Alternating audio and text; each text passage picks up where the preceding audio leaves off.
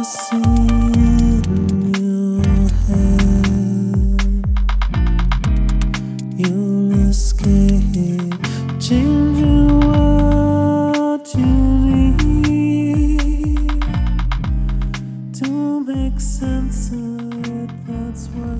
all of you amazing people, and welcome again to another episode of Figurisms. I am your host, Grant Trimble, and in this show, I talk to creatives, such as models, photographers, painters, etc., that utilize nudity in their work.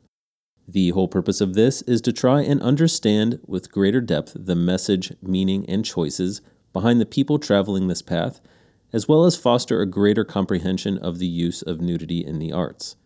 These topics personally interest me as I myself am a photographer that falls into this category, but the motivations behind why people are drawn to this can be very wide ranging.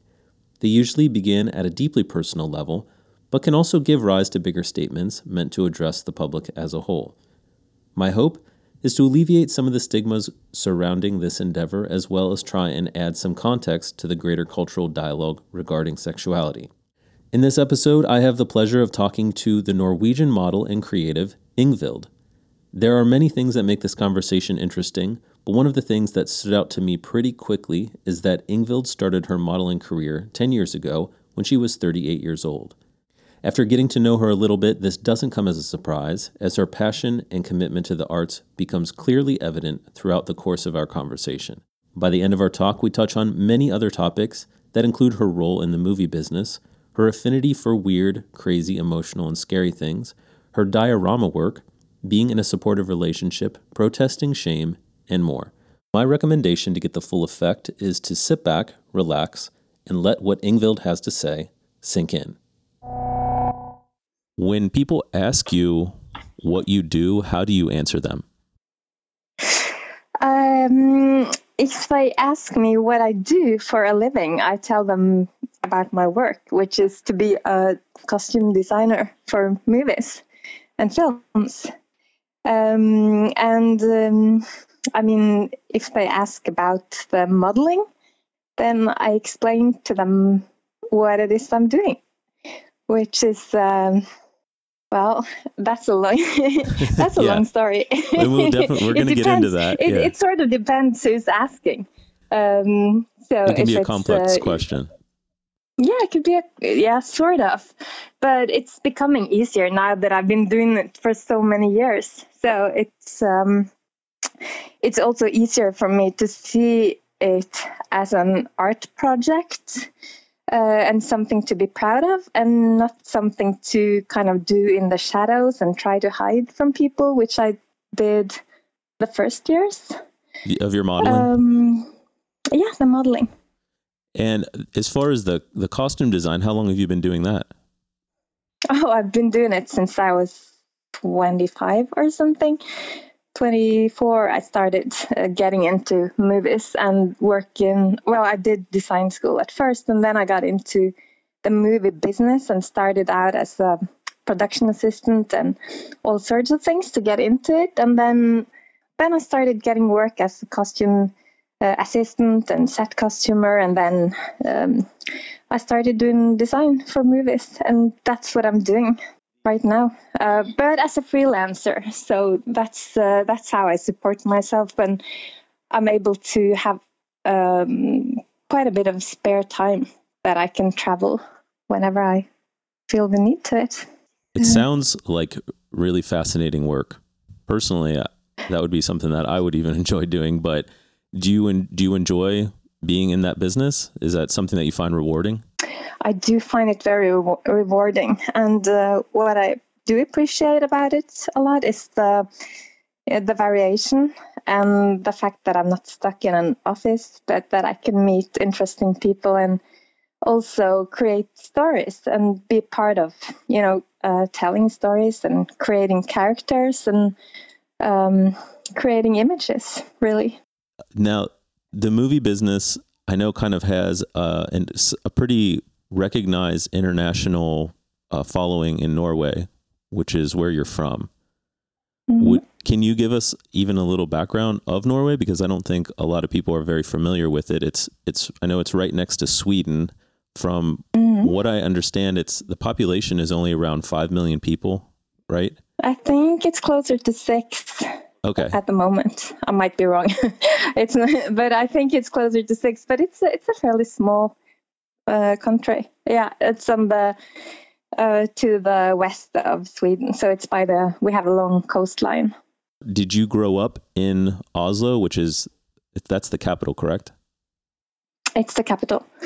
Um, no, I live in Oslo now, but I grew up in Bodø. Uh, it's uh, in the north, pretty far north, north of the Arctic Circle. So I grew up in the, uh, you know, the part of Norway which is dark in the winter, like day and night dark, and uh, sunlight day and night in the summer. So um, that's a pretty special place to grow up.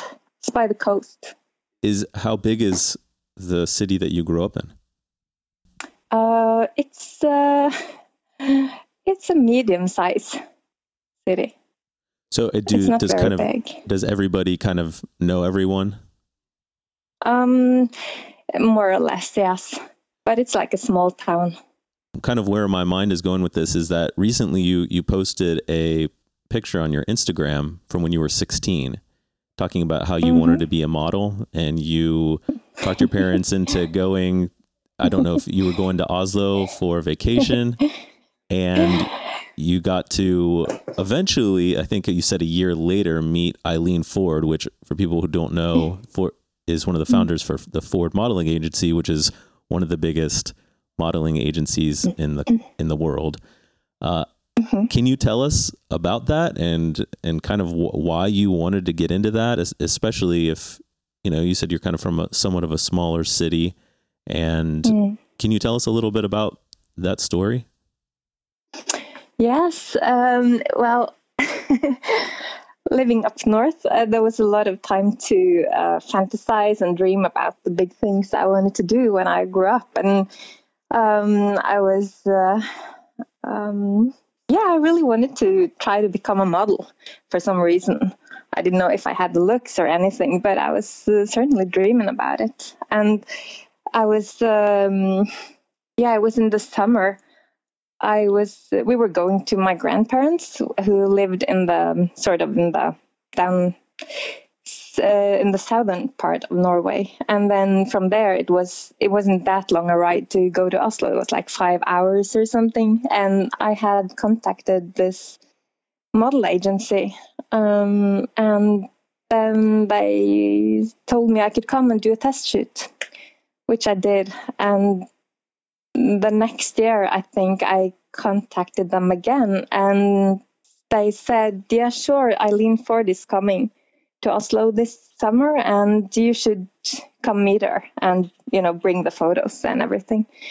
And so I did. Um, I met with her. There were a lot of girls who were tall and blonde and everything you needed to be. And I, I don't know. I, I sort of felt I didn't really fit in, and I uh, got to say hello to Eileen Ford, and she was um, squeezing my cheekbones and my chin a little bit. And she said that um, she didn't talk to me. She looked at her assistants or the other model people and she said, Oh no, it's her bone structure.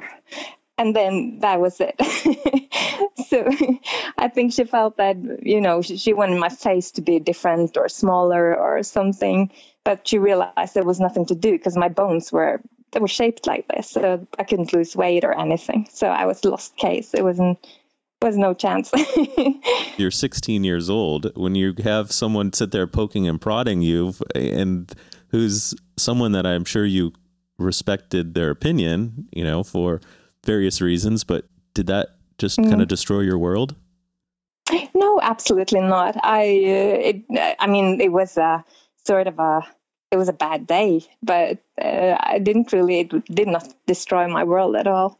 I didn't think I would have the chance to be a model, maybe, but it didn't bother me that much. No, it wasn't. I, I don't really recall it being that awful, actually. I was just really ashamed when I was there and I was blushing and I just felt that, oh no. because of the comparison this. with the other women there or the other yes, girls there? Yes, yes, yes. Because I was a teenager and of course you compare yourself and I did not look like the other ones at all. Well, you said you didn't So, feel like you um, fit you fit in. Why didn't you feel like you fit in? Was there anything in Um, particular or Huh.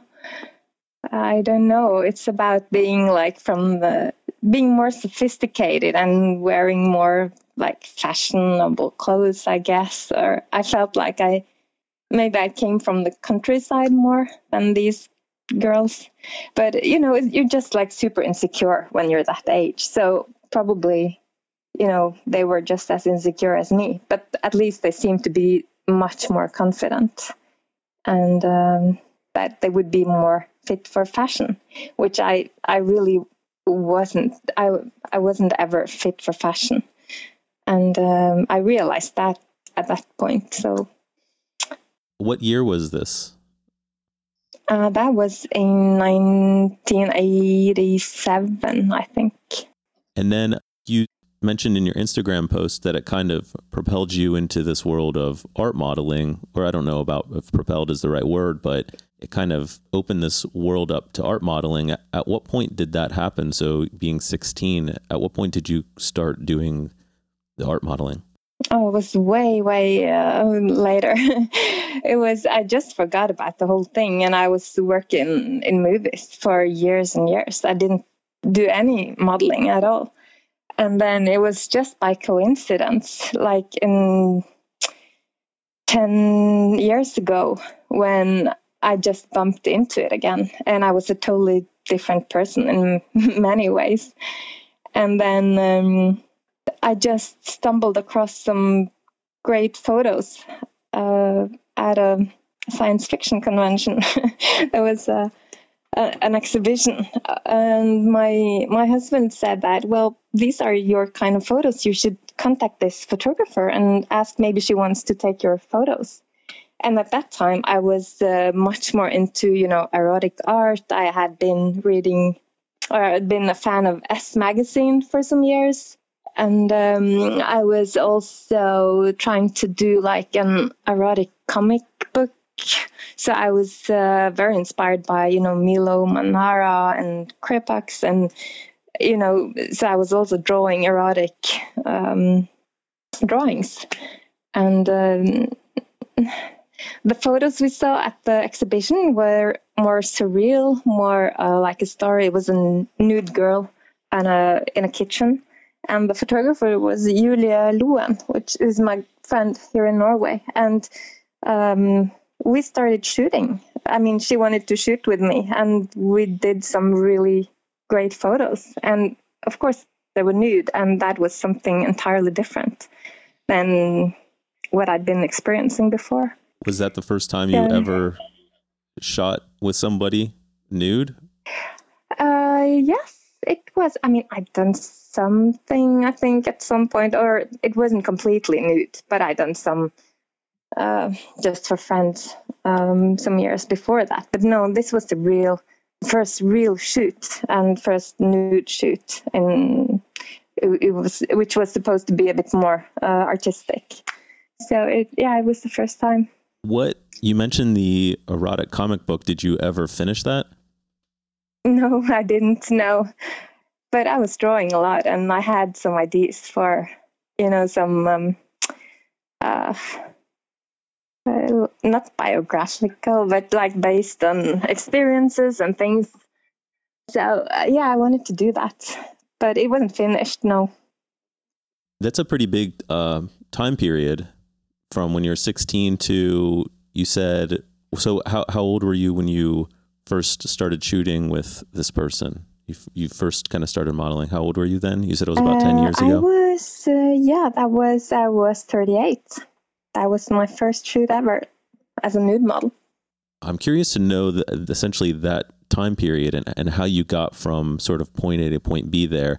I'm sure it's not an incredibly linear one where, you know, I'm sure there's a lot of ups and downs and stuff like that, but you mentioned that you kind of started getting into erotic art and stuff like that. What Mhm. which which is actually something that I, I do want to bring up as well in regards to your modeling, but how did you begin to explore that?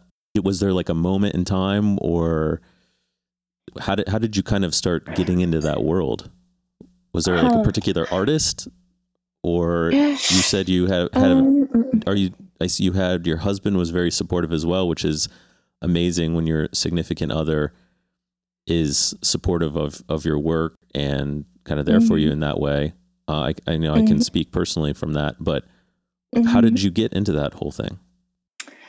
Uh, I think it was. Um, I don't think it was one particular moment, but I think it was all about uh, being in the relationship that I'm in, which is a very uh, well, there's an openness for many things, and my my husband collects um, comic books and movies, and um, we've always been talking about a lot of things, and you know, exploring things. And he also encouraged me to to take up drawing again, which I hadn't been doing for many years. And I think it's about also growing up more and being more um, adventurous and uh, curious about new things and I was buying fashion magazines, and then I started buying the S magazine. It's a Danish magazine, which influenced me a lot. And my husband also uh, works in a in a bookstore, which um, sells really great art books. And I think we it just it just um, fueled my my interest for for all these kinds of things and. Um, yeah, it was just uh, one thing led to another, I guess. Did your uh, did you grow up in kind of a conservative family? Were your, your parents were they very supportive of this? It wasn't particularly conservative, but uh, I think it was pretty normal. I think my my parents let me and my brothers um, be very creative. I mean, we always created things and had things going, but uh, the, the, nudity and the, the erotic part of me and all of that it's that has nothing to do with my family that's just uh, my thing yeah so no they, they don't really they don't know so much about um, all of the kind of modeling i know they know that i'm modeling and that i'm traveling around but they, they of course they haven't seen all my my photos or anything and um, how, yeah, how many siblings do you have? I have two brothers, one uh, younger and one older. Okay, right in the middle then. Yes. Yeah, I'm I'm always curious because I'm from a big family. I'm one of ten. I'm actually the oldest of 10 mm-hmm. and you know I grew I grew up in a very conservative Catholic environment, and I'm always mm-hmm. interested in knowing how you know people's environment sort of ends up shaping them. Because for yeah. me, I kind of keep my photography is you know kind of separate a separate world from a lot of what I do and you know mm. they know that I do photography but I it's nothing that I actually kind of bring up to them or anything like that so maybe something similar in your case but yes I know that Europeans tend to be kind of a little bit more open as far as nudity mm-hmm. is concerned I didn't know if maybe you grew mm-hmm. up in a household where mm. that was even just sort of part of the culture because I, I know in some mm. some more northern European countries uh, mm-hmm. you know, they do like the saunas and stuff like that. Is yeah. that in Norway? I, you know, no. I, I don't want to. No, that's more a Finnish thing for okay. Finland. No, no, it wasn't like uh, that. We were more open, like re- regarding nudity or anything. No. Yeah, just you just no. kind of ventured into it.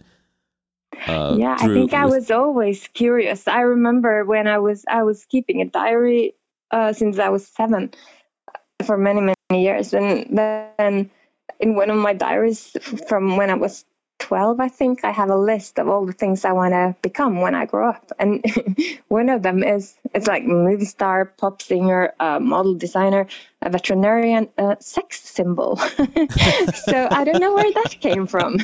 But but it was somewhere there. I was, uh, you know, I was cutting out photos of Marilyn Monroe and Debbie Harry, and I was always very, you know, attracted to, I don't know, uh, the the female shape and body, and you know, this kind of being sexy.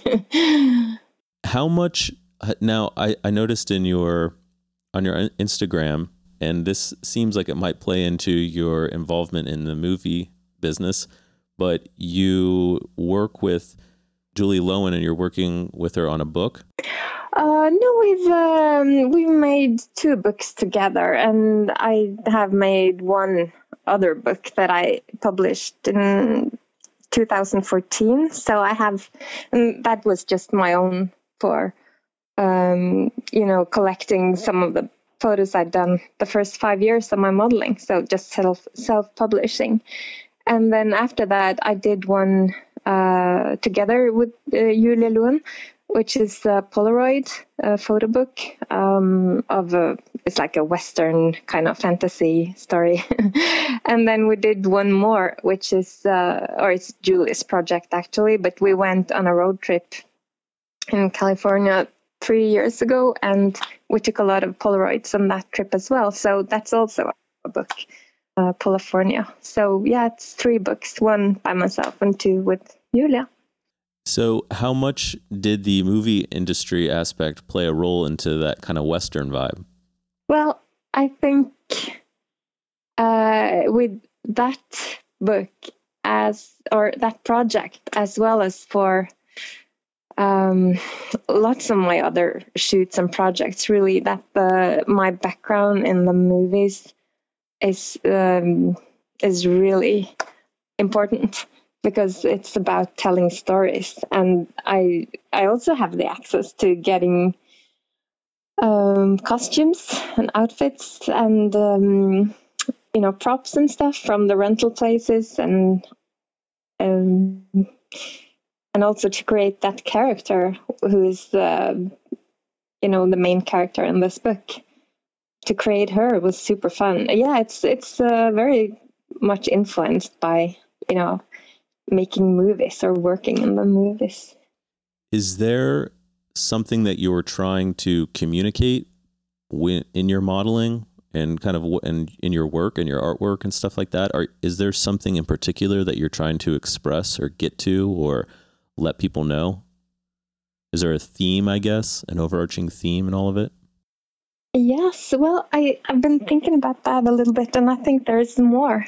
Uh, it's there's a few of those. I think um, now that I've been doing it for a while, I think to communicate that it's possible to be more than one thing. I mean, I don't know if you've seen all my work, but I've I've done quite a lot of different themed shoots, but that it's possible to have a a job, a career, and be pretty normal person and also to be able to go all the way to to do you know crazy thing artistic things sexy things or you know to express yourself in many different ways. And um, that it's possible to be a lot of different things. I think it's uh, really fun for me to explore different sides of myself and to mm, I don't know, to communicate some. I hope to, commun- to communicate some real emotions in many of my photos, depending on the kind of shoots it is. But I try to be very honest and to um, also get lost in some kind of world. Maybe tell some stories. I hope people will be able to see sometimes a little bit behind um, what you see at the first sight that I appreciate very much when people are, you know, commenting or sending messages about some photos that they see something or they can, you know, feel comforted by, something or recognize feelings in the photos I do. Uh, sometimes people will uh, maybe comment on a photo, which to me is like very personal or maybe a sad or it could be a different kind of story that's been told in the photo but if people tell me that oh you look so you know your lips are so you know fluffy or whatever it's like okay yes but there's some more to it yeah what's what's more yeah. yeah you want there to be more behind yes, it yes i, I do assume. i do because i'm not i've never been interested in just taking pretty photos because i realized that that would put a big pressure on me because I I gave up a long long time ago being like the pretty model. I I really feel more comfortable doing weird stuff or crazy things or scary stuff or uh, really emotional things or you know I feel much more confident doing doing that. And uh, I think that comes across quite a bit because one of the things that you do very well, and this is my personal opinion, but one of the things that you do extremely well that a lot of other models don't seem to be able to, or they don't want to, or they're not comfortable with, is you approach more sexual or graphic subject matter Mm-hmm. with a level of artistry that a lot of people don't seem to be able to do. Mhm. And there there are a lot of examples of this on your website, all the way from working with, and, and I'm probably mispronouncing this name, but Gilles Burkett. Is that how you say it? Uh, no, I know. try again. Well, how do you how how would you say it? Because I don't I don't want to butcher it no, no, no. But say it one more time. more.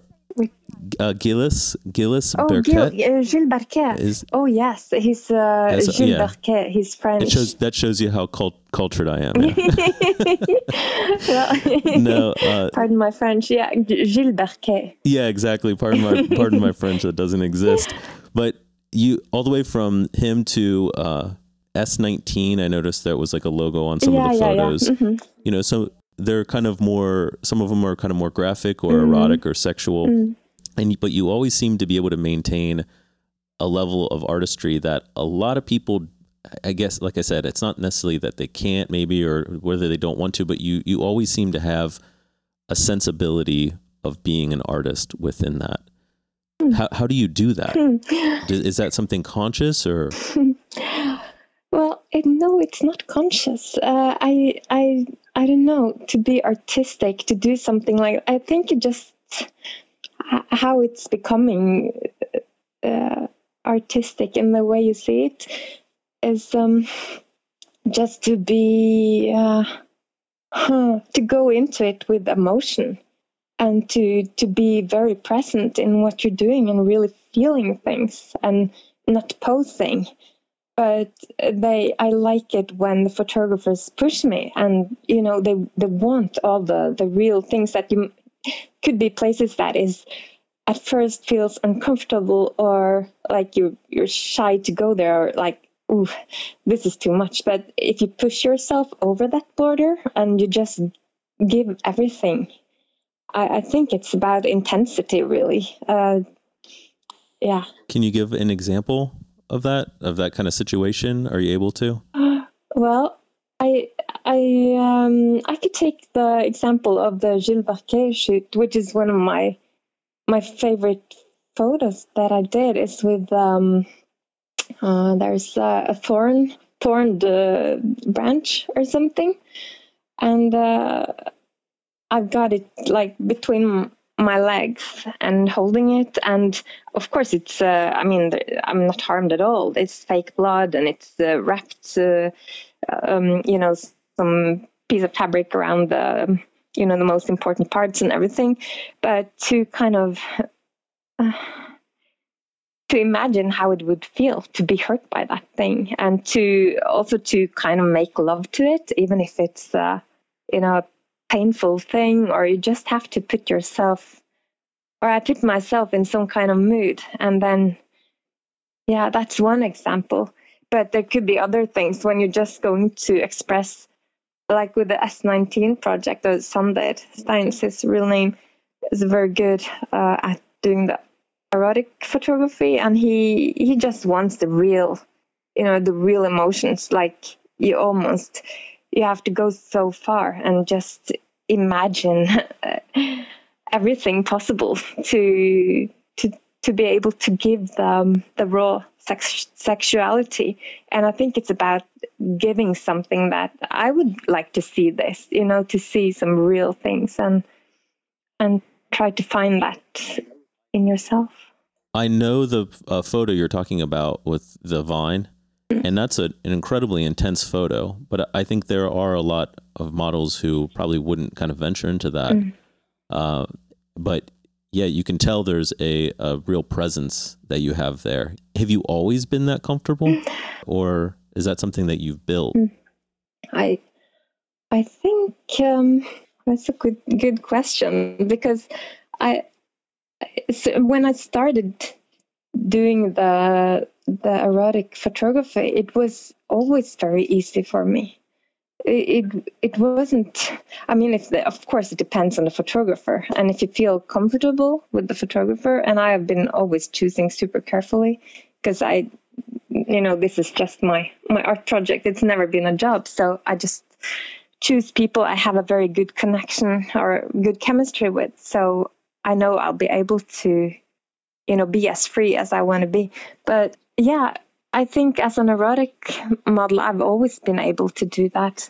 But I haven't, I mean, if you asked me if I was like that when I was 18, I absolutely wasn't. I was uh, afraid of many things. But to, to uh, get into the nude art modeling, you get to know yourself very well and explore things, and it gives confidence. So it's very liberating. Do you remember when there was a shift? Because you said you weren't like that when you were younger, and then as you got older and kind of you had the drive or desire to kind of get involved in this. Do, do you remember if if there or when there was a change in that? Hmm. And I can give an example from myself, and I might have brought this up before to Rory, but I remember, for example, my wife and I, we met when we were freshmen in college, and we pretty much started shooting right away. And and I had always been very influenced by the works of like Helmut Newton Mm-hmm. and um, Alfred Stieglitz was something even that my my parents had a book of when I was younger, and his work was always very inspiring. And I was always I always wanted to explore that world of nude photography, and I had a little bit before I was eighteen, uh, but it was really when I met my wife that we just kind of dove into that world, and she's always kind of been my my model. And but I remember after we got married, just remember making a mental like there was this mental line where I just almost felt somewhat embarrassed, and I remember being ta talking to her, and I'd been doing photography for years now, but I just said. I just want to shoot nudes. That's all I want to do. I don't really want to shoot anything else. Like I'm not that interested in shooting, for example, landscapes or anything like that. And she just went, Oh, I know. I didn't know if there was that moment where there was an element of like embarrassment or shame, and then you kind of overcame it because the desire to do it was so great. Is there anything that kind of comes to mind at all in that, that time period? You mean the time period uh, when I've been modeling the last 10 years? Or before Or that, before that. that kind of Mm. just that mental shift that kind of made you say, not only do I want to be involved in this, but I'm going, you're going, you kind of went head first and kind of went for the more extreme modeling. Yeah. You know what I mean? Mm-hmm. Not, ext- I don't, I mean, that's maybe not the best word, mm-hmm. but your commitment to it, mm. you just kind of dove right in head first. Huh. Because it does take a, lo- a lot of confidence mm. to do the work that you do mm-hmm. and a lot of commitment and vulnerability too. You know, you're, you're putting yourself out there in a way that a lot of people can misinterpret and can even judge you. Mm. And I'm sort of curious as to that change that happened and why do you like what is it that's just drawing you towards that? Yeah, what what could have happened? Uh, I think uh, I don't. I'm I'm afraid I I don't know exactly a shift that drove me towards this because I've been doing when I got involved with my husband. I mean, we certainly it opened my mind my mind in many ways to to get in involved with him and um, but there was so many years when I wasn't really thinking about I mean, I never planned to do this model thing. It was just something that happened by coincidence. But um, I've always been having a need to express myself one way or another. And I've been, but I didn't think I could be a performance artist, which I sometimes I see myself more as that. I didn't think I had the the courage to do this kind of thing before I actually started doing it. So the shift started as soon as I had done my first shoot, I think. And then it was okay, this is it. This is what I want to do. I have this is my passion. I don't know. Were, I think there was many small things in the in the years before that, which more on the personal level and and experiments and and uh, experiences that I've been doing for many years. But I didn't think I would be a, a model. I think I could do more, maybe provide, maybe to write a blog like an erotic blog, to to draw and to maybe make cartoons, erotic cartoons, and you know, writing erotic books under a um, you know fake name or something. So I wanted to express this kind of side of me, you know, some more erotic. It was a side of you that wanted to come out. Yes. And then when I got into modeling, I the you know the first shoot, I knew okay, this is the way, this is how to do it, and this is where I'm gonna, this is my playground now. So I mean, I didn't think that, but it just came pretty quickly to me because after I did the first shoot, I I got my uh, profile on Model Mayhem, and then it, the snowball really started rolling very quickly because I I got attention and I was I just remember the first time I put the photo out there it was such a kick. I was like oh my god five people saw this and they clicked like on it. You know it was such a thrill and I it was uh, absolutely addictive. And then I added some more photos and I had people from England and France and other places writing to me wanting to shoot with me. And i thought oh but i'm not a model. But i certainly want to go to england you are now. yeah. yeah i still feel like i'm you know fake it till you make it. I've I, I know that feeling yeah. But it was just uh, it just opened a totally new world to me. And uh, then i just wanted to do that. I was completely obsessed just wanted to try everything I found uh, photographers that were, you know, amazing who could live, you know, in America or somewhere. And I could, I would write to them and think, oh, I wonder if they will answer me. And then they said, yeah, sure, you can come and shoot. And then, you know, everything was possible all of a sudden.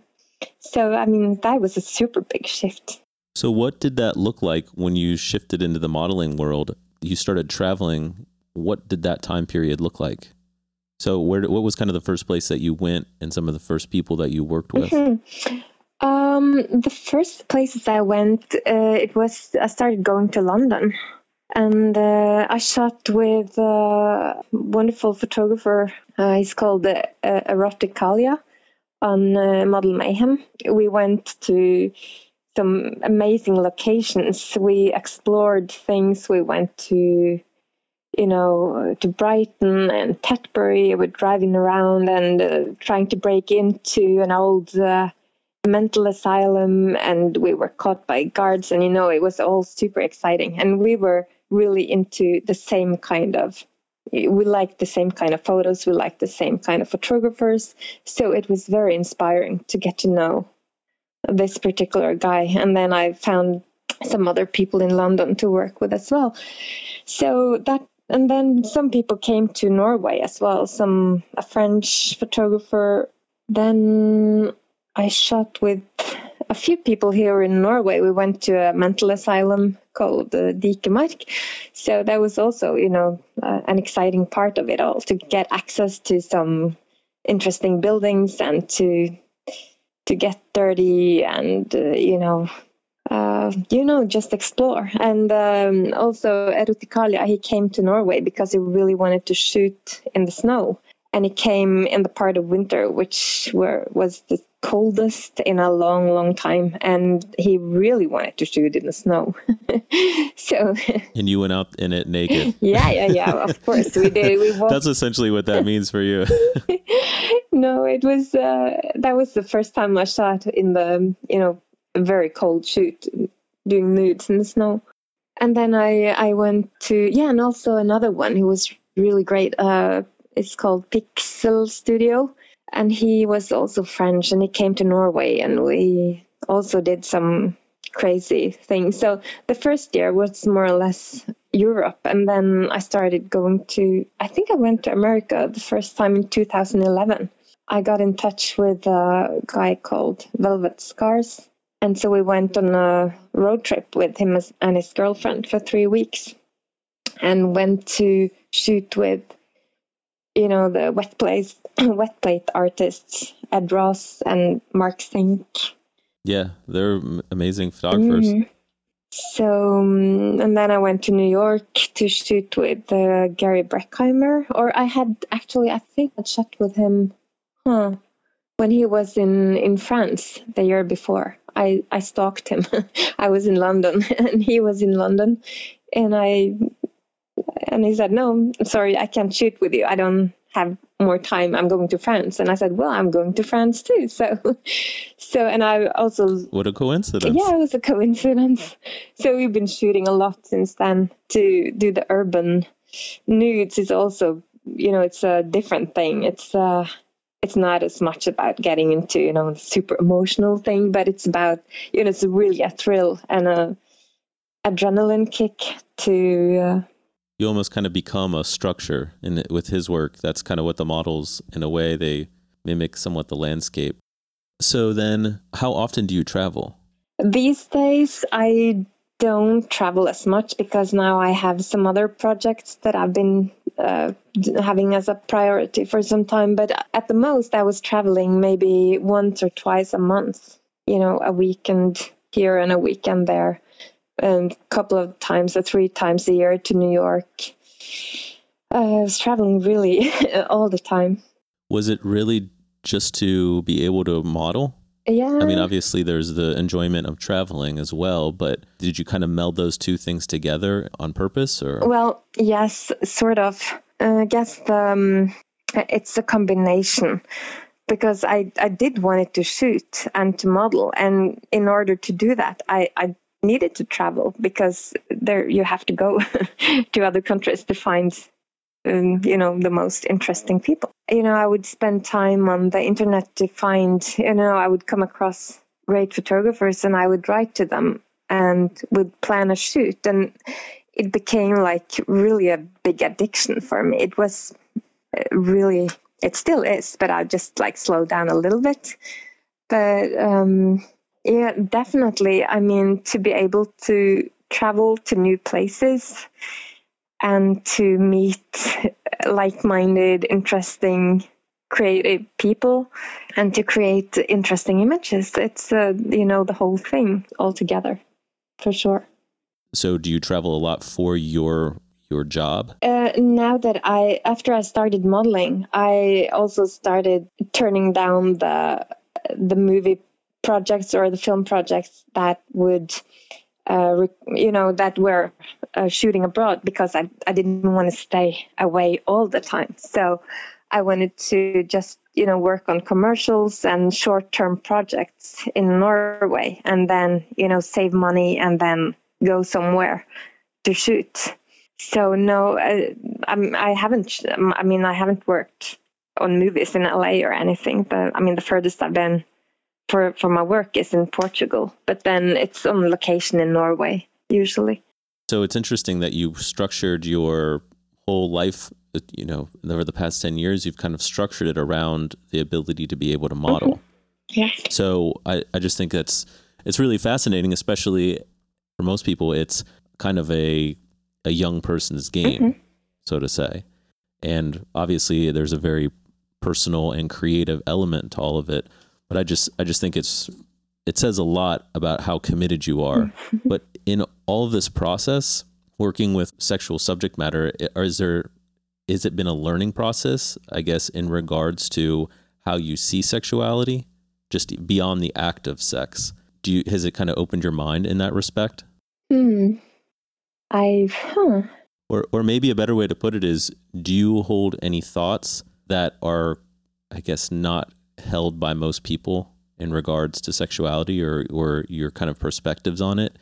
How do they contrast with how most people see it? Well, I don't know how most people see it, but I think there's a lot of double standards uh, out there. And my thing, I guess, is to, yeah, I guess it's changed me a little bit because it's easy to feel ashamed, um, especially as a a woman, I think, about being a very sexual person, and you're supposed to.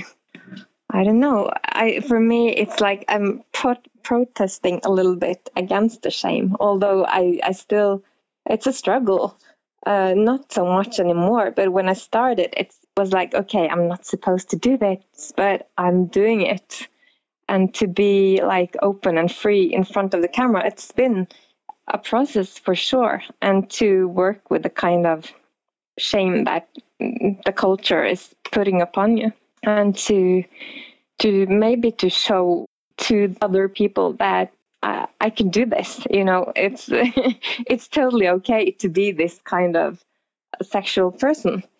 I don't know if this is answering your question, but I don't think it's changed my my view upon sexuality. But it's very personal in the sense that I'm I'm all the time I'm challenging myself because I was pretty shy person as a teenager and I was kind of super awkward with boys and yeah, it's all just a part of growing up to be a more confident person in your own sexuality, I guess.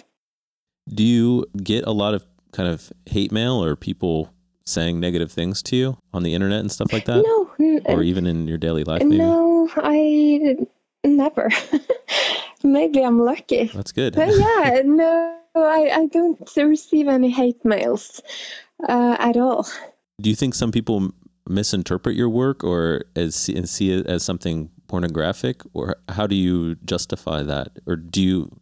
Where I guess is the line for you between nudity, like nude artwork, and pornography? And I know it's can be different for different people, but do you think about that at all? Yes, I certainly do, and I like to play with the line. And I'm sure people, some people will see my my work as pornography and not see the you know and, and if they do well it's uh, it doesn't really bother me because I, I really know that I can stand for what I'm doing and that I think uh, to me it's artistic. Uh, how I mean I've been going quite far in many photos, but I don't see them as pornographic. I think it's because, and it's not about the lighting or black or white or anything. It's about committing to something and really getting into something and being honest. So, um, and that distinction, I, I don't know that distinction. I know that I just want to, you know, explore different parts of of sexuality and emotions. And if you do that with uh, artistic uh, minded or you know talented people then it will turn out to be in my eyes uh, a good photo and and not porn but I remember I was talking with George Pitts about that as well, and I said we were talking about porn, and and I said I because I don't want to do porn, and he said, would that be so? You know, uh, do you not like it, or what would be wrong about that? And uh, I guess there's nothing wrong about that, but um, no, I guess I just want to create some interesting photos. I've heard a quote before, and I I disagree with it where it says the difference between an art nude and a pornography is the lighting, kind of like what you said. Mm-hmm. It's it's it's not the lighting. Mm-hmm. To me, it very it very much is about having a mentality, and I think that that is kind of the difference, and it's not something that a lot of people can really hang something on or can tell very clearly. But I think that when you intend to for it to be something creative, it has a depth that and serves a different purpose than what pornography is trying to essentially affect. But um, if if your work could change anything, what would you want it to change? Mm. Especially maybe even in that regard. In that regard, um, or do you feel that your work contributes to uh, a society or culture in any way? Hmm. Maybe just, uh, I mean, in these days when uh, it's a lot of double standards and some parts of the world are getting more conservative than ever, and you have the uh, you know, people are afraid of the nudity and the nipples and everything. I think it's more important than ever just to create art and to be, you know, whatever you want to be, and also to, uh, yeah, well, just to be open. Nudity is, uh, you know, it's totally natural, and sexuality is natural. And if it could just make people feel, you know, uh, liberated or can be free in what they are. That's uh, you know that would be a good thing. and I, I think it's interesting because I I published my this book a few years ago, and uh, it's been interesting because I you asked me if I get any hate mail. No, I don't, but I have had lots of girls who really love the more explicit and the more daring things. And I think that's awesome. it, it was a little bit different than what I expected.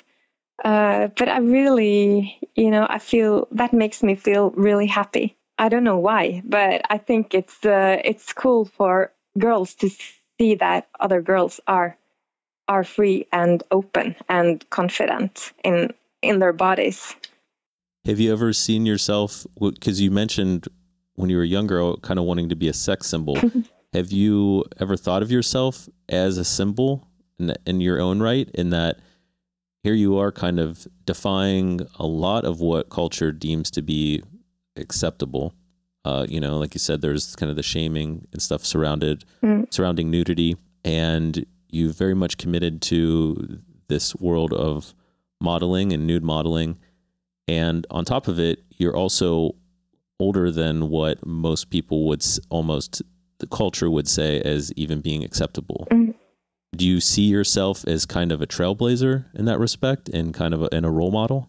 Uh, yes, uh, I mean I don't see myself as that, but I it would be cool if I were because it's uh, I don't want to do things that is normal. I always do things the in the wrong. I mean, um, I, I start in the wrong end usually, and no, it's totally not. I mean, I'm older than most people are when they're modeling. I, I mean, if I could show the world that no, you could be anything, you can do anything. There's no rules to when to do what, and you don't need to have kids. You don't need to grow up. you don't need to, you know, stop anything. If you're, uh, you know, 30 or 40 or whatever, you you really can do whatever you want to do. So yeah, I think. Uh, at least is my philosophy. And if I could be a role model in that, that's um, that's really awesome. well, I think you're a role model. if that means anything. yeah. Well, thanks. no, I think I think it is very it's very inspiring, and I think that it makes a statement as well. You know, it's it's it is made for an audience, so to say, and I include my work in this as well. I know it's not necessarily going to bring world peace or something like that, but but I but at the at the same time, sexuality is something that is a part of our our everyday lives. So I I think it is important that people see it in a more dimensional way, mm. and they see the depth, and they see that it's not just something that is reserved or something that is shameful or bad, and just kind of reserved for the world of the bedroom, so to say. Mm. I think by pulling these things out in the open and being able to look at them we can have a more healthy understanding mm. and essentially even gain maybe even a confidence in ourselves, much kind of like the process of your modeling. Mm. Like you said, you were more shy and you've probably become someone that you didn't maybe even know that you could have been. Absolutely. Yeah, the the last 10 years is, they have been the most important in my life because of all the the experiences and all the, you know, creative things I've been able and, and the collaborations with really wonderful people. So it's it's meant everything. What are some of the biggest changes, I guess, in that respect that you see in yourself? Well, to be feel to just feel even more independent, which has always been extremely important for me. To feel that you know there's nothing that limits me in terms of you know where I can travel, who I can communicate with, and to be able to work with and talk to all kinds of different people. And and to also feel that I have something to bring that I'm I'm more confident that I I'm an I'm a person I'm an interesting person even because when I, you meet people that you really admire and great artists and you feel that you connect with them and you you create something together and you both are part of it and and then you come out on the at the other end and you feel that you've been an equal part of it. And yeah so it really builds up um, your feeling as a, that you're a person if i could express it that way. Yeah it really makes you stronger. Yeah. Mm-hmm. that's that's something I think all of us really want as human beings is, is to feel that we personally can are contributing Mm, yeah. To the world in kind of a way that we uniquely I guess sort of fit in or Mm. that in that we want to fit in as well. And you seem to have found that. But during this process, have there been any incredibly difficult moments that you've run into? like uh, some well it depends if you mean mental or physical Well, I mean, mean, more me- mental more mental, I guess, and just the psychological aspect. Well, I, and- it, and in the beginning i felt like when i started the first years it was very easy for me to be very expressive and sexual and weird and everything but if people would come close to my face with a camera i wanted to do a portrait i found that absolutely you know horrifying it was so scary it was so like no you know it was was uh, it almost too personal? uh, no, not too personal, but I was never, you know, my my face and the, you know, for someone to shoot only my face made me feel really um, insecure, you know. But now I've been, you know, it's not like that anymore. But I can remember that was extremely intimidating and and scary in the start because I wasn't confident about my face. I knew, you know, with a nude body you could do all sorts of things, but the face is more, even more personal somehow. And I wasn't sure, you know, I could pull it off or pretend to be a, a real model when, you know, but that, that's one thing. But I think the more, the other parts that have been difficult is, you know, once in a while, very seldom, I have to admit, but a few times there's been some photographers who, you know, weren't really um, maybe the best people. And to i i never um uh stopped the shoot. I never walked away from anything. I always you know just um done the whole shoot but i've been feeling very uh, uncomfortable a, a few times if uh the photographers you, you realize they just want you to be you know a naked slut and you know they could yeah there's been some un- uncomfortable situations but not anymore. I mean you you really learn these things really quickly and you avoid these kinds of people. When you have to pretend they want the stuff that they've seen in other photos so they still want you to be you know go all the way and uh, to be very sexual and then i have to, and then i've had to pretend because i couldn't really relax and and do it for real so i had to pretend and uh, those couple of times have been extremely uncomfortable. Yeah, there has to be a pretty significant level of trust with the people you work with to be able to to work in that manner. And Yes. there's models always usually have at least one story where it's kind of the same thing where they didn't feel comfortable with the person and you know they just they weren't able to obviously then be open and it was an enjoyable experience obviously Yeah. i'm curious to know how much of a a role do you see your husband playing? Or i guess even if it's just support how how important has that relationship been in regards to your modeling? Well, the support I've always been supporting myself and paying for my own travels. So so that's uh, he's well i not mean a more of like know, the not necessarily financial support but the the emotional support. The mono- emotional support has uh, been extremely important because if he had not been comfortable with me doing all these things, of course, it would have been a nightmare because it's all I've been doing for many years. It's been very important to have the support from home and to know that he was proud of me and to love the stuff that I'm doing and, you know, uh, being very, yeah, absolutely supportive in, in every level and to also be in um you know in a good relationship and have best friend and husband always being there for you and then that makes you i I'm, i mean i'm i wouldn't have been this brave if i was by myself single 20 years old traveling around the world that i've been doing but i've felt you know that i'm i'm safe always because i have this base at home. And yeah, and also to to discuss the creative things and the the things I've been doing and the things I want to do. So yes, it's uh, it's super important. does he He's give been very patient. does the yeah that's always a good attribute for someone that you're married to yeah. uh, does uh does he have a lot of artistic input in, in kind of what you do does he kind of push you in certain ways or give you f- a lot of feedback No, no, it's been uh, that has been. I would say that is only my thing. I I find my photographers and I tell them this is what I want to do. I want to shoot with this guy, and I I discuss with the photographer. I don't really involve him in this. I I love to show him the stuff after. And sometimes, eh, well, he doesn't really want me to do very dangerous stuff, so I don't really tell him all the things before I go. so, and then I, when I get back and I show him the photos, he's like, okay, so you were uh, on out on the bridge over, you know, the um, Seine, and uh, okay, cool, but you can't swim, so that's awesome. You know, eh, he doesn't really want me to be in danger. So, Yeah, he so cares- he cares about you. Things Yeah. Yes.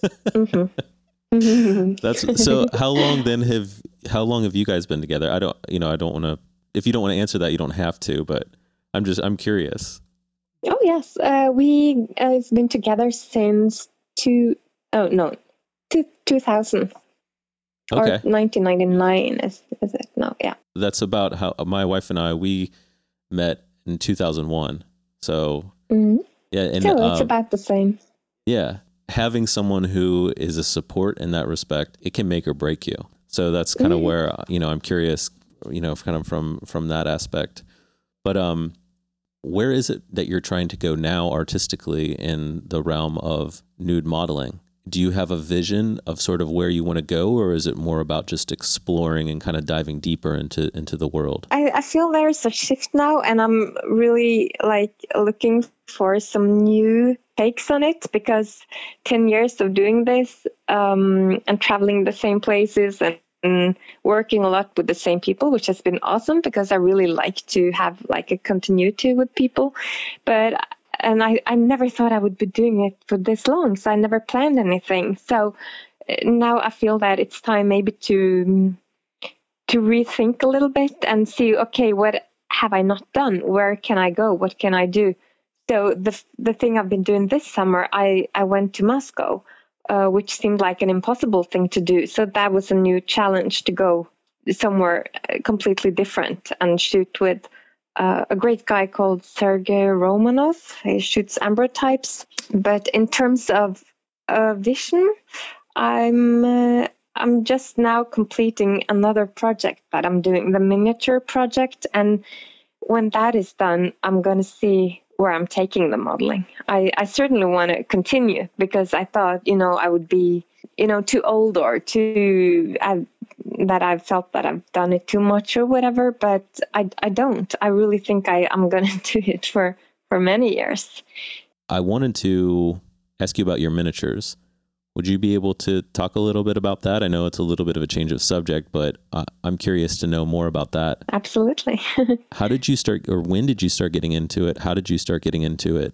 And what is that project about? Well, this project is um, it's a series of dioramas, like miniature sets that I'm creating, and I got the idea in 2011 when I was in San Francisco, and I went to a museum called Loved to Death.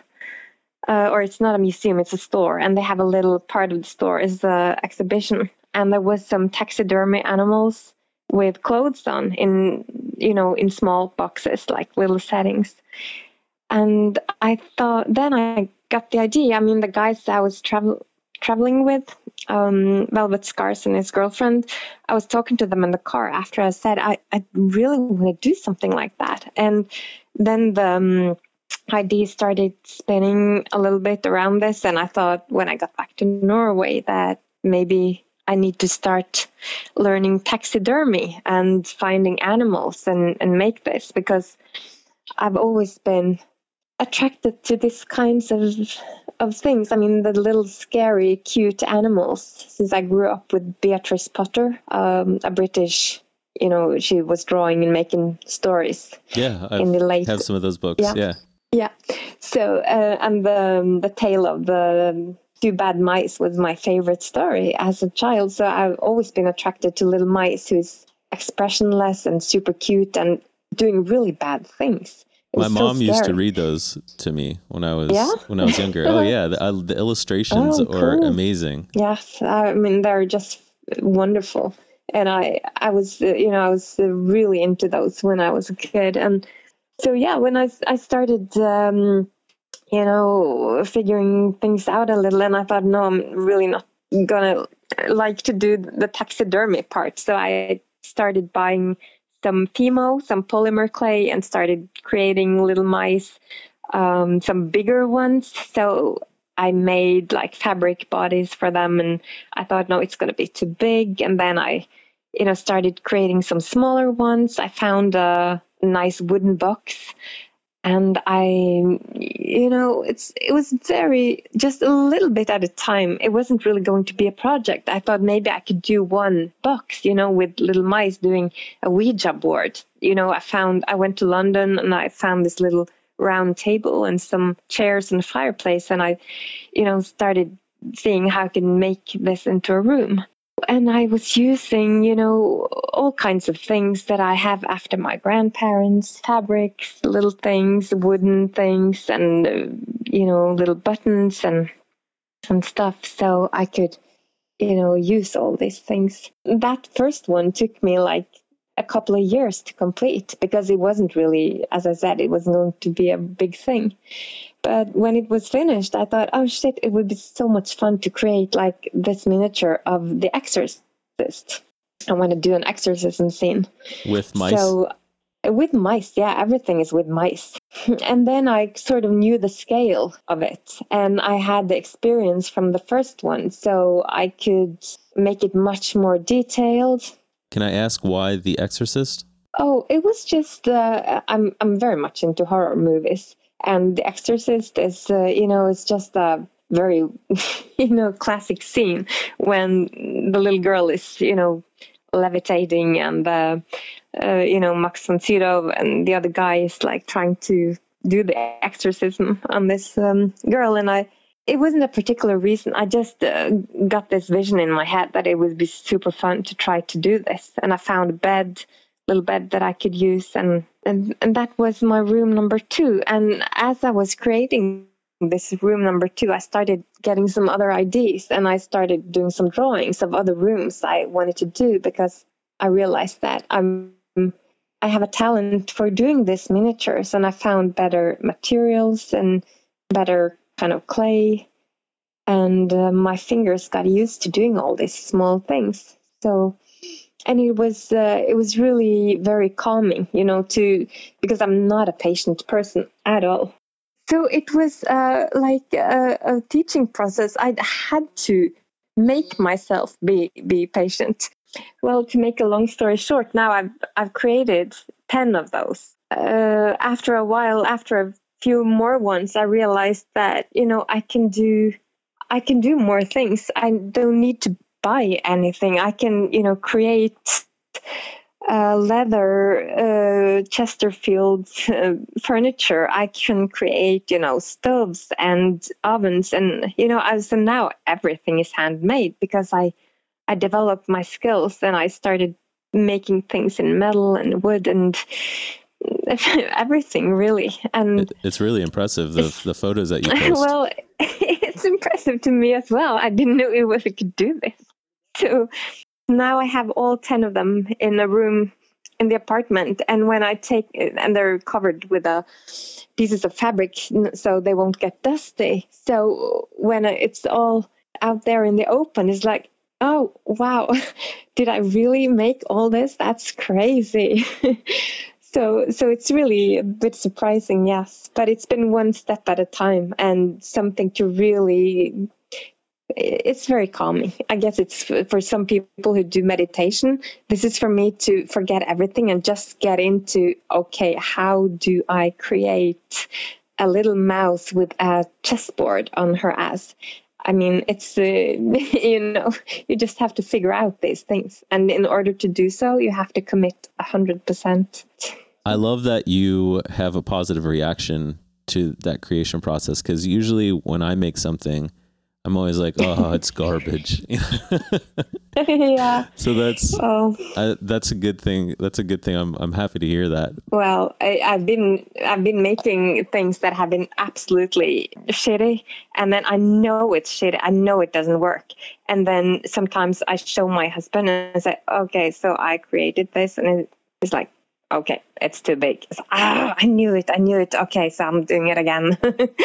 so I know when things are wrong, but I'm just hoping, you know, that when putting so much work into it that oh maybe it works but no i've certainly been doing things over again but everything's a learning process It's amazing that intuition that you create over the years of of making stuff, and you know, especially like you said, all the years that you've been involved in art.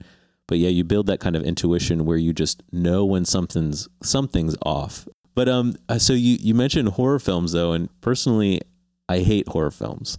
What is it about though about horror films that you love? well it's very uh, it's comforting it makes me feel good to watch these things i mean maybe it's uh, it's confronting you with the fear of you know the scary stuff in life and death and everything but to me it's it really makes me happy gives me you know i don't know why i don't have a very you know clever explanation but it's uh, What are some I of your always favorites? loved the genre. Uh, well, the absolutely first one I saw when I was uh, way too young. I was, I guess, 13 or something. I wasn't allowed to see it, but it's uh, Don't Look Now, the Nicolas Roeg movie with Donald Sutherland and Julie Christie.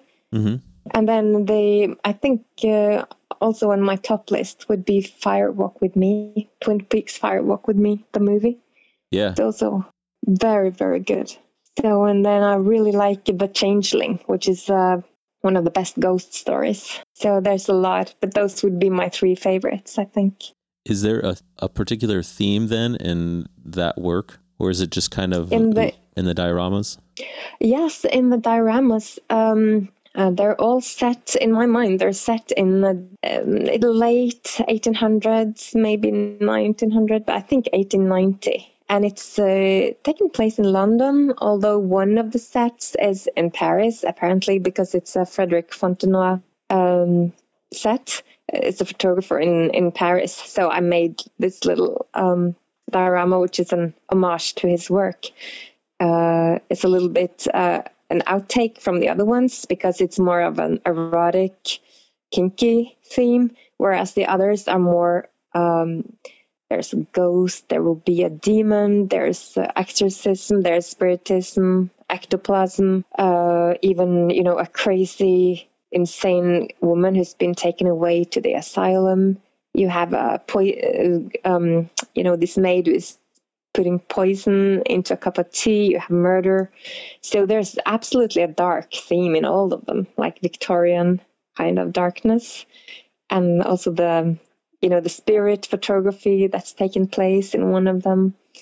So I'm very much inspired by this era. And um, and there's uh, this um, post-mortem uh, scene. It's a little dead mouse in a casket because I'm, I'm really fascinated by the post-mortem photography from this era. So it's just I'm uh, choosing themes. It's um, everything I love is put into this uh, dioramas. It's my in my dream. Uh, I, I would love to see these things when I was uh, little, and I, I love to see them as a grown-up as well. But it's, Maybe they can um, become. A, maybe you can make a movie with them, almost like a claymation movie. Yes, I, I do have some plans. I have. Uh, I'm creating a website this this fall that I hope to be able to launch by the end of the year, and I only have one diorama left to do before I can. You know, I have a, a few photographers who want to shoot this um, set, so I can you know put some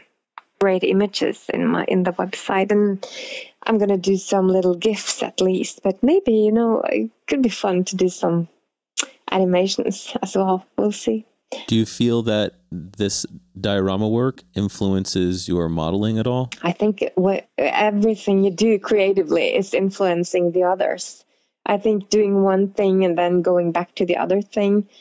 So yeah, at the moment I'm I'm very obsessed with this this mice and everything and and creating these little sets. But I don't know if it influences what I want to do or how I'm doing the modeling. I don't know, but it it certainly fulfills a lot of my, um, you know, my my need to express myself. So when I I do a lot of these dioramas, I have less a need to go and and do the modeling. So for me, it's about finding outlets and and to express different sides.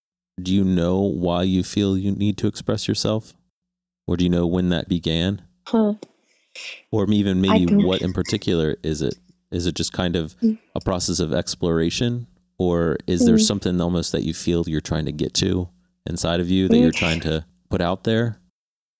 I don't think there's uh, that as much as just being. I'm I'm curious and um, I'm a curious person, and it just really brings me a lot of happiness to create. I mean that that's when I feel the most happy.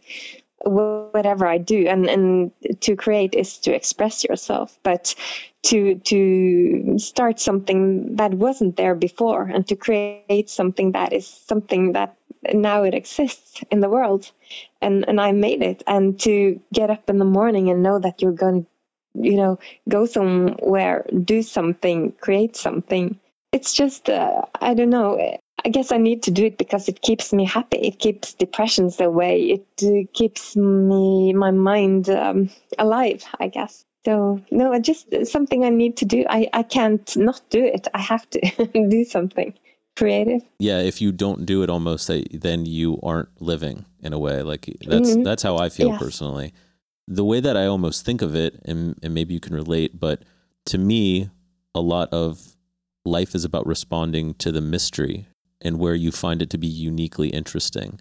And so I can say for me a lot of my my work and what I do is I'm always trying to explore what sexuality looks like and the different sort of dynamics of sexuality. And then as far as my music, you know, there, there's an exploration of that as well. Is there a particular mystery that kind of keeps you wanting to dig and kind of go down the rabbit hole, so to say? Yeah, I think so. I think there's a mystery. I think uh, um, what I really love is to is the unknown. I like to to do things that I don't know where it will end, how it looks, how it will look at the end, you know, it's the mystery of the unknown, if I could say anything. You know, I don't know I don't know why I'm creating what I do and I don't know what it will look like in the end. And and and that's the I guess that's the mystery of it. And to see that, oh, so I did have this inside of me. I didn't know.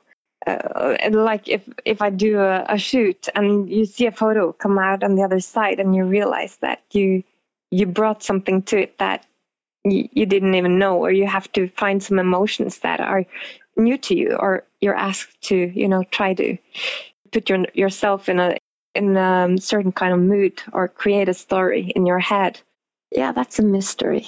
Is there something that you're trying to see though on that mystery? Like, because almost part of the creative process for myself, it's you know you dig and then almost like you uncover something which kind of almost like an archaeologist you know you kind of dig and you find this thing and uh, i didn't know if there was something that you were intentionally trying to find or a thought or a belief or you know because some people are for example are motivated by a sort of um their like religious beliefs for example or like a personal philosophy that they have towards life and almost they're trying to see if that if it makes sense. Like the more they dig and the more they uncover things you know they go oh okay this this continues to make sense this idea of life that i have. I guess is there a a general life philosophy that you have or or are you religious in any way? Uh, is there kind of a way that you see the world that you're trying to almost figure out? Mm. I'm I'm not uh, religious. I'm an atheist, so uh, I'm not. Um, so that's not part of it. I don't really have a philosophy that way. No, it's just for me. It's um, it's it's very. The whole thing is pretty playful. I I just want to see how far I can take things. How if I can go ways I or, or directions I haven't gone before. It's it's all exploration. But I, I'm not trying to find anything in particular. I'm not searching for something, but everything you do is um, like it's adding to you as a person. All your experiences are making you a more full person. I just want to, you know, feel that my life is very rich and that I'm also able to, you know, be a positive thing for other people and contri- contribute to their illusions and work and visions. And so I'm, I'm not searching for something in particular. You mentioned that you are trying to kind of push things and kind of keep going. have you ever gone too far? I guess I have not really gone too far, but almost did. But some really weird coincidence it stopped it. But it was uh, when someone was really trying to get into my mind. Like it was someone I was planning to go and shoot with in somewhere far away. And before that shoot, he was he wanted to be wanted it to be a very you know um, personal kind of shoot. So he was asking me a lot of very personal things and also trying to break me down a little. And he was um, manipulating me a lot. I mean, I knew it was doing this, but it got to me so much. It fucked with my mind a little bit too much. And I knew that the shoot would be, it would be, could be a bit too scary, too dangerous. And that it would be much more about psychological play than, you know, creating. It could have been interesting, maybe, but at the same time, I'm I'm kind of happy it didn't happen because it could have been the thing that was too much. Yeah, no, that that makes sense. It's just yeah, you it could have gone maybe in a good way or it could have gone really bad, and it's it's just not worth it at that yeah. point. Mm, it could have been too risky, and uh, not just mentally, but I wasn't sure about my safety or or anything because I I wasn't really sure about this guy at all. So, um, and that was the, and I've never been in that kind of situations like for real. I mean, I've been certainly going places and, and also to people who have been, you know, trying to uh, use, you know, the submissive side of, of me and to to get very close to me in that way and to create this this dynamic that they would need for the shoot um, but I haven't been, I haven't felt insecure or afraid or anything. I haven't really, I can't really think of anything that's been too dangerous. But but that one, yeah, I was going to Detroit to do this shoot, and it could have been dangerous. Well, I'm I'm glad you had the uh, confidence in yourself to step away from that because mm-hmm. I think so, yeah. a lot of times people will kind of talk themselves and go, "Oh, I'm just making that up," just to be able to trust that instinct it says a lot, I think, about you. Well, yeah, he wasn't happy when I canceled. uh, it was very uncomfortable, but you know, uh, yeah, it's uh, it's absolutely it was for the best. So, how much has your culture influenced your work, your uh, your modeling work? Do you do you feel it plays a role? Yes, I I do to some extent. I mean, I sometimes I play against it because I'm I come from a small town in Norway. I'm far away from everything. And I've been, you know, all the different kinds of shoots. I've been, I try to play different parts. I mean, to play different roles and try to explore different sides of myself that has nothing to do with my culture at all. And sometimes I feel that my culture is very much part of me especially when I shoot maybe perhaps in the forest or in nature that I'm very connected to. And then I can, you know, use all the the feelings I have for nature and my growing up very close to it. And that brings out something special for sure. And a lot of people are also very, you know, attracted to the fact that I'm sort of a Viking type. So Vikings they will are pretty cool. want to yeah.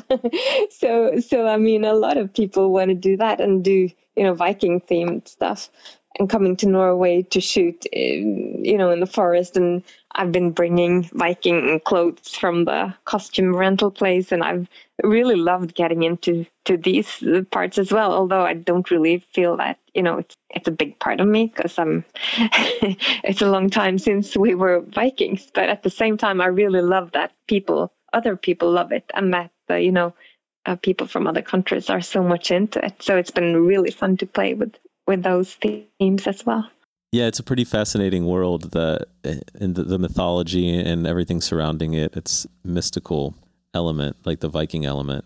So I could see why Mhm. people would want to play with that. But um, the thing that I think a lot a lot about, and I kind of expressed it a little bit before, but to me, there's an this part of sexuality that exists, and, and nudity is part of it. And most people equate nudity and sex to kind of be the same thing.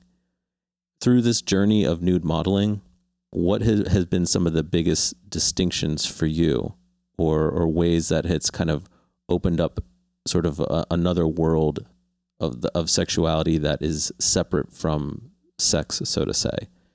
This kind of concept is something that's very important to me. That nudity could exist separate from sex, and it's very much like a cultural perspective that some places hold and some places don't. You know, there's obviously countries where people walk around without they don't wear clothes, but it's always fascinating that these things can exist even in the even with the backdrop of a moral context. So for example, in Rome, that's where the Vatican is and it's Catholic, but people feel more free. Same thing with France. People feel more free and open. And so it's kind of interesting, and that, that's where kind of going back. I'm curious to know if you can tell that you just see it differently than maybe a lot of other people, and even help share something that would help other people see it in a more healthy way. I hope I understand uh, correctly what you're asking. Um, the nude modeling, it's not uh, to me all sexual. I mean, to to model without clothes, it's just something that m- makes me to to just be free of everything. You have nothing to to hide be- behind. It's just you. It's a way of.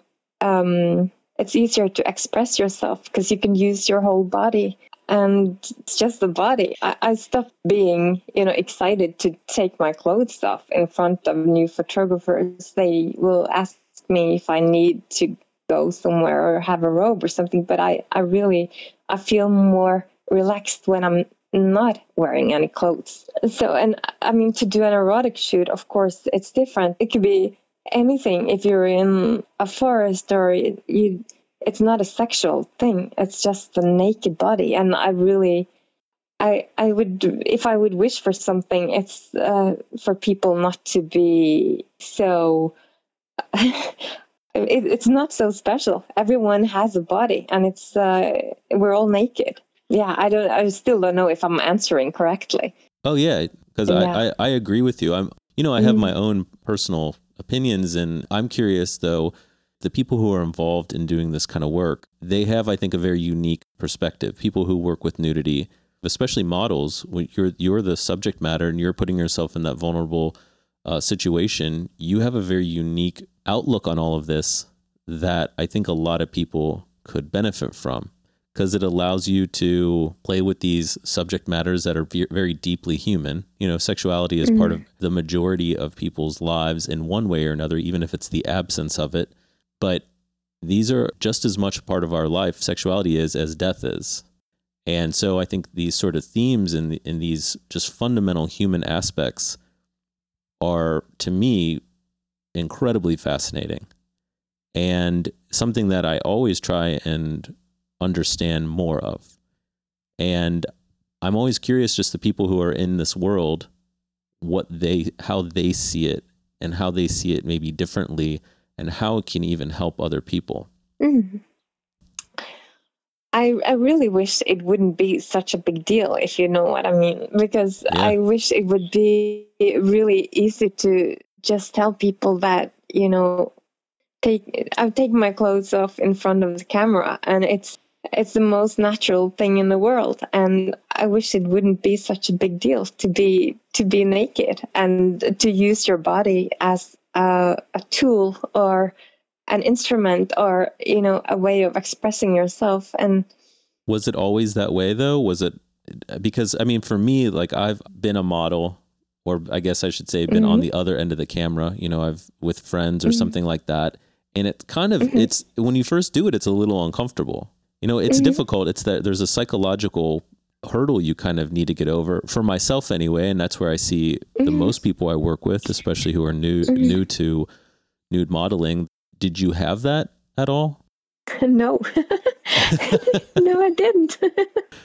no. That's I was awesome. so happy I'm- to no, take I'm my glad. clothes off. Yeah, that's good. Is it? But what? Why do you think that is? Because I don't think I really know of very many people that would say that. I think. Well, actually, my my wife was kind of like that. She said even remember she growing up. She tells stories where when she was younger, she would play this game where she would take her clothes off, and you know she's probably like eleven or twelve or somewhere around there. People were home, but she would go down and see basically if she could go down the steps and, to the first floor without getting caught. And then she'd Uh-huh. run upstairs, and you know, no one would see her or anything like that. But to her, it was this kind of game that she had fun with. Is uh-huh. is there like a similar element to you? Because I think, like I said, most people there's an insecurity in taking their Mm. clothes off, and I myself Mm. is included, and I have to kind of push myself to do it.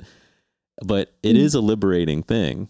Why do you think that you maybe have that, or or don't have that? I guess element of shame around it. I think it's something I made myself get over when I, I got to be a grown up because I wasn't, I don't really remember as a kid that I was, uh, you know, I would certainly not do the stuff that your wife did. But when I was always running around when I was little with my uh, older cousins and, you know, everyone, I was, but it's different when you get to be a teenager, then you get very insecure. I had eating disorders. I was super unhappy with my body. I felt uncomfortable. You know, everything was very, very difficult uh, up until I was, uh, you know, 22 or something. And then things started changing a little bit, you know, when you get into different kinds of relationships and you get to explore things. And I, it took a few years, but I think especially when I know the to be an insecure person and then to realize that when you're taking your clothes off with someone that makes you feel less insecure because then there's just you and i think that's part of it but of course to, to model is something different but no i as a grown up i've always been comfortable um, i mean since my early 20s i was always comfortable taking my clothes off especially when I got over my eating disorders and I kind of got more stable. What was the um and you don't have to answer this if you want don't want, but you mentioned your eating disorder. What Mhm. How long did it take for you to overcome that and what was it that you realized about yourself Mm, that allowed you to okay. overcome that? well, it was um well, they lasted for a long time when I, from I was like 16 until 24 more or less. I mean, less the later years, but yeah, it was many years. I, I really had a hard time, and but the the thing that made me get over it was, you know, getting into a relationship because then you realize that, you know, well, it's really it, it's messing up a relationship to have to hide things and to be this, you know, difficult about food and everything. It just doesn't work and then I, I got over it without help but it, it really you know to get into a relationship and you know start to have like more stable life and to also talk with people about you talk about your body shape and you start feeling more confident about yourself but it was a few years which were really difficult What was so it but that, when i was old Well, I was just gonna. Uh, what was there? No, I'm. I don't. I'm sorry, I interrupted you. I was just curious. Did you realize something that kind of made you overcome that? Because you know, you said you were talking Mm. about relationships, and it's Mm. difficult to hide, and that maybe Yeah. confronted you with some of the pain that you were dealing with. What was it that you realized about yourself, or what was the pain point, and what was it that you Mm. eventually understood that helped you overcome that? to maybe to focus more on other people than yourself because when you get into a relationship you have to worry about other people's problems more than your own. Takes a bit of focus away from yourself. I think it helps to be honest. Oh yeah, to not have the time to be, be so self-obsessed and to worry about yourself all the time but to to open up a bit. I I I completely agree with how much of an impact that could have because I've seen that in, in my life as well. When you when you've it can be a little imprisoning at a certain point. But um, you know, so you said you you were able to overcome this eating disorder, and as you did that, is that when you really kind of started seeing your, I guess, like you said, your comfort with nudity? That's kind of when it really just kind of opened up. And yeah, it was the start of it for sure. Mm. Did you feel like you were maybe missing out when you were dealing with your eating disorder on yes, that world? I did. Yes. Maybe I making did, up for lost because, time? yeah, I guess I've been doing that ever since. no, I don't know.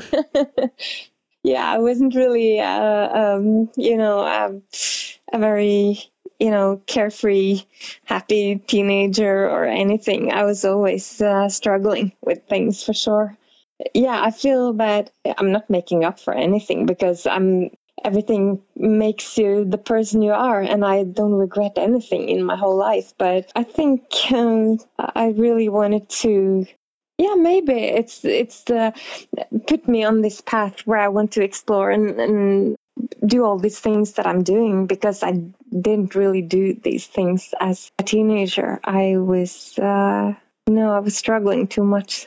I, I know all teenagers do, but I was quite lonely.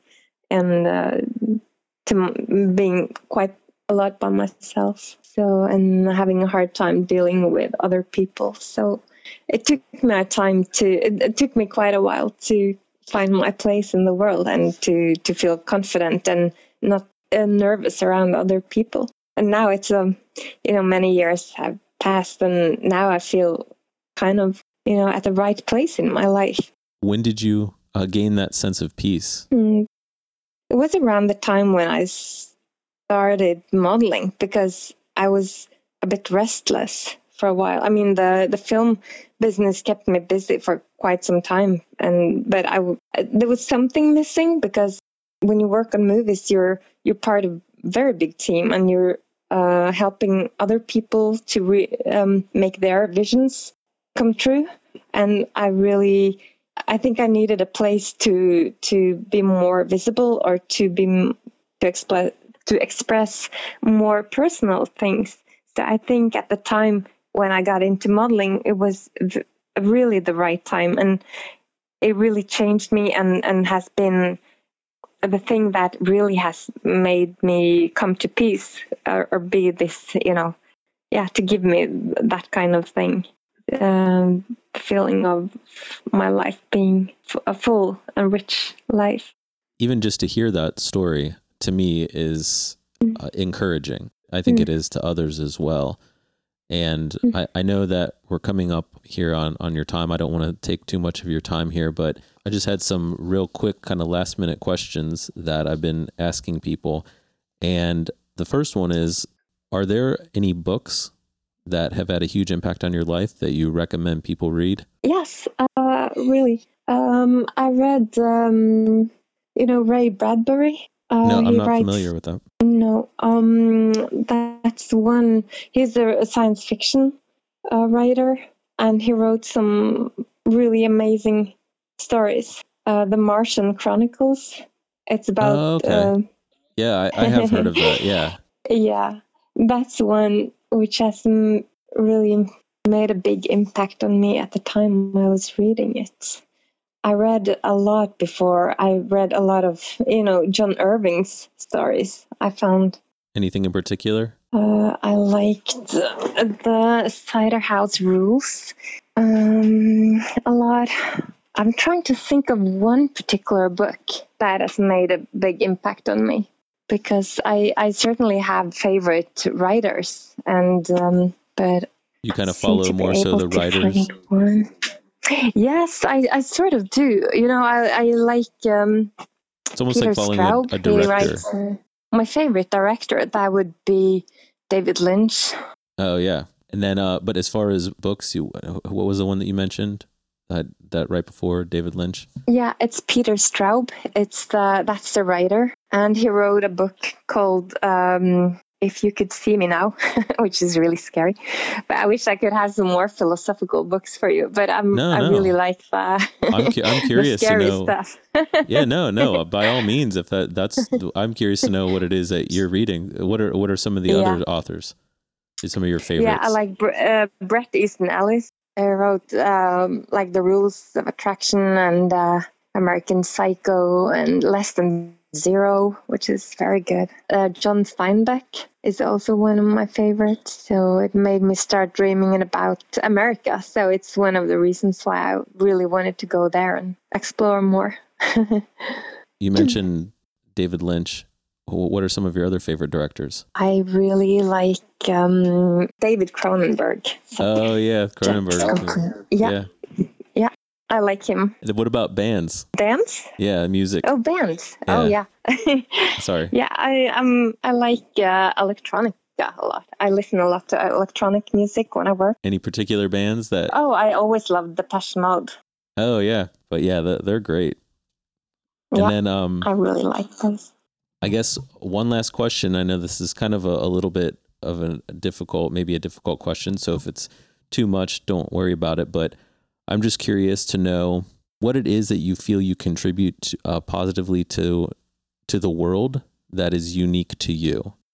I don't know if it's unique to me, but I I feel that like to be present and to be always curious and to love animals and to be uh, you know just really kind to, to other people that you could you could come you could come far and you can do a lot of things if you're really friend just friendly just be a nice person. I don't think it's pretty unique but you know it's if i could uh, you know express that in some way and not through my modeling necessarily but i know a lot of people that would um you know follow me different places on social media. They they feel that you know i'm a friendly person and still being able to do pretty extreme things if i you know if they know about my modeling but just be a nice person care about other people and animals I think that's a a great place to end. You're modeling, you're a creative, you're in the movie industry, and you're seem, you know, from this conversation, you seem like a very nice and sincere and a good person. So mm-hmm. I think that it's obviously doable, right? yeah yeah, you're you're you're good proof of that. Eh, So where where do you want people to follow along? Yes, well, there's the the Instagram, and then uh, at the moment I have my website. Uh, you find the link to the website on my Instagram front page. Can you spell your Instagram handle for us? Yeah, it's I N G V I L D, um, and then it's um, E I R I N G. And then uh, there's a link to your website on on there. Yeah, on the on the front page, uh, and I N E, and then there's a line and E dot squarespace dot com, and then I'm reopening soon my my WordPress blog that I used to keep for for years, but then I closed it. But I'm reopening it again. But I'll put that on the Instagram front page as well, so people will find it. Awesome. So basically, follow your Instagram. That's kind of where you interact with people the most. Mm-hmm. It is. Well, thank you so much for taking the time to talk to me. I, I really appreciate this. It's been a great meeting you, and hopefully one day we'll actually be able to actually meet in person. But I, I really appreciate you know everything that you contributed, as as well as your time and all of your insight. Well, thank you so much. I'm very happy I can be part of this, and I, I hope to see you in person, and maybe we could create something together. Oh, absolutely. I, I would love it. Thank you to everyone that has listened. If you enjoyed this episode and others, I would love to hear your feedback as well as any suggestions you might have. You can contact me at grant at gtrimble.com. That's G R A N T at G T R I M B L E.com. Or visit my website for show notes at gtrimble.com and then click the podcast link. Don't forget to follow Ingvild on Instagram Since recording this episode, she actually started an IG specifically for her modeling. That is Ein underscore model. That's I N E underscore M O D E L. And there is the one she had mentioned as well, which is I N G V I L D E I R I N G, Ingvild Eiring. There is also my IG as well. That's gtrimble underscore photo. If you enjoyed this podcast, please tell your loved ones and show your support by clicking the subscribe button and leaving a review. And don't forget to spread the word.